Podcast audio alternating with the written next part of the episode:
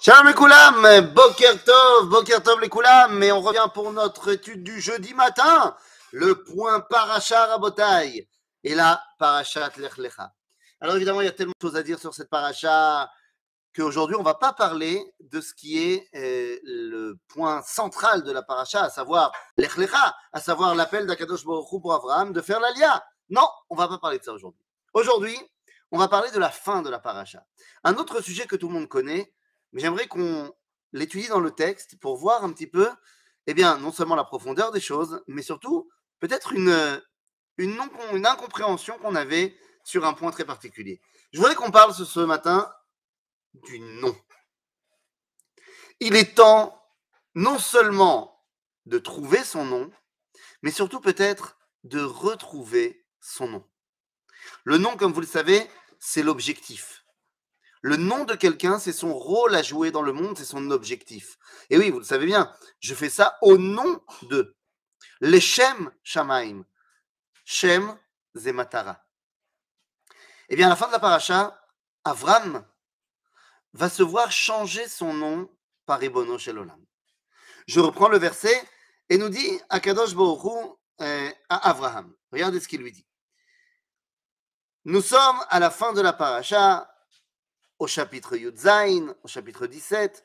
Et là, dit Ribono Shel Olam à Abraham. Velo ikare od et shimcha Avram. On n'appellera plus ton nom Avram. Avram, ça veut dire quoi? Ça veut dire Avram, un père grand. C'est-à-dire une source, euh, j'allais dire de, de repère, une source euh, d'idéal à atteindre, un père grand. Veaya Shimcha Avraham. On n'enlève pas le Av et le Ram. C'est-à-dire qu'il doit continuer à être un repère énorme. Mais cette fois, quel va être le point de repère? Le Hei. C'est-à-dire qu'on lui rajoute une des particules d'Akadosh Baruch de son nom dans celui d'Avraham. Il deviendra donc Avraham. Il nous dira le texte Le but, c'est que tu deviennes un repère pour l'humanité. Et oui, ça va être repris dans le prophète Ishayahu, car nous devons devenir un point d'ancrage pour l'humanité tout entière qui doit pouvoir se rattacher à Kadosh Baruch Et donc, Avraham reçoit un nouveau nom.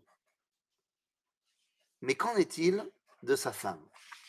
Alors oui, on a l'habitude de dire que Sarai elle aussi, on va changer son nom en Sarah. Mais ce n'est pas du tout le cas. Regardez, dans le texte, on est toujours dans le chapitre Yudzain, mais cette fois, hein, euh, au verset Tetvav. Le premier verset, c'était le verset Hey. Là, nous sommes au verset Tetvav. Et nous dit Ribono Shel Olam, Vayomer Elohim al Avraham, Sarai ishtecha, lo tikra et shema Sarai, ki Sarah shma. C'est fantastique, ça n'a rien à voir. Alors que Abraham, Dieu lui a changé son nom, Ici, pour Sarah, Dieu ne lui a pas changé son nom. Il dit à Abraham, mais enfin, Abraham, arrête de l'appeler Sarai. Elle s'appelle Sarah. Elle s'est toujours appelée Sarah. Arrête de l'appeler Sarai. Mais qu'est-ce que ça veut dire? Vous savez, jusqu'à présent, Sarah n'arrive pas à avoir d'enfant. Pourquoi elle n'arrive pas à avoir d'enfant?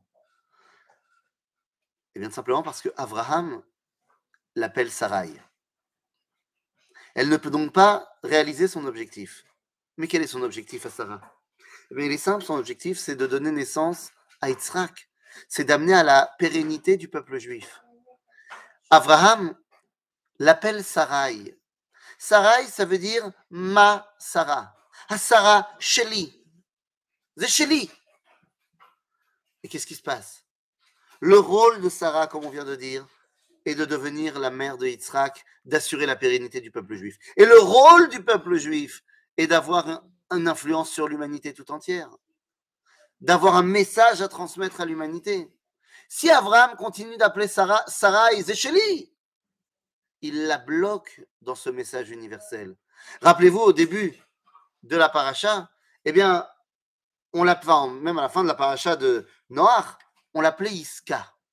Et Iska, nous disait Rachid, qui kulam sochim beyofia. C'est-à-dire que tout le monde va avoir un intérêt de ce que Sarah peut produire. Et donc, Dieu dit à Abraham, arrête de l'appeler Sarah et tu la, tu la renfermes. Elle s'appelle Sarah. Elle a un rôle à jouer pour l'humanité. Une fois que tu l'appelleras Sarah, alors, eh bien, tu verras que tout de suite vous aurez un enfant. Et effectivement, juste après qu'Abraham enfin réappelle sa femme Sarah, il ne la limite pas et il comprend que le fils qui va leur naître, eh va avoir un rôle à jouer dans l'univers et dans l'humanité. Il y en a un à qui on a changé son nom et il y en a une à qui on a redonné son nom. Shabbat Shalom les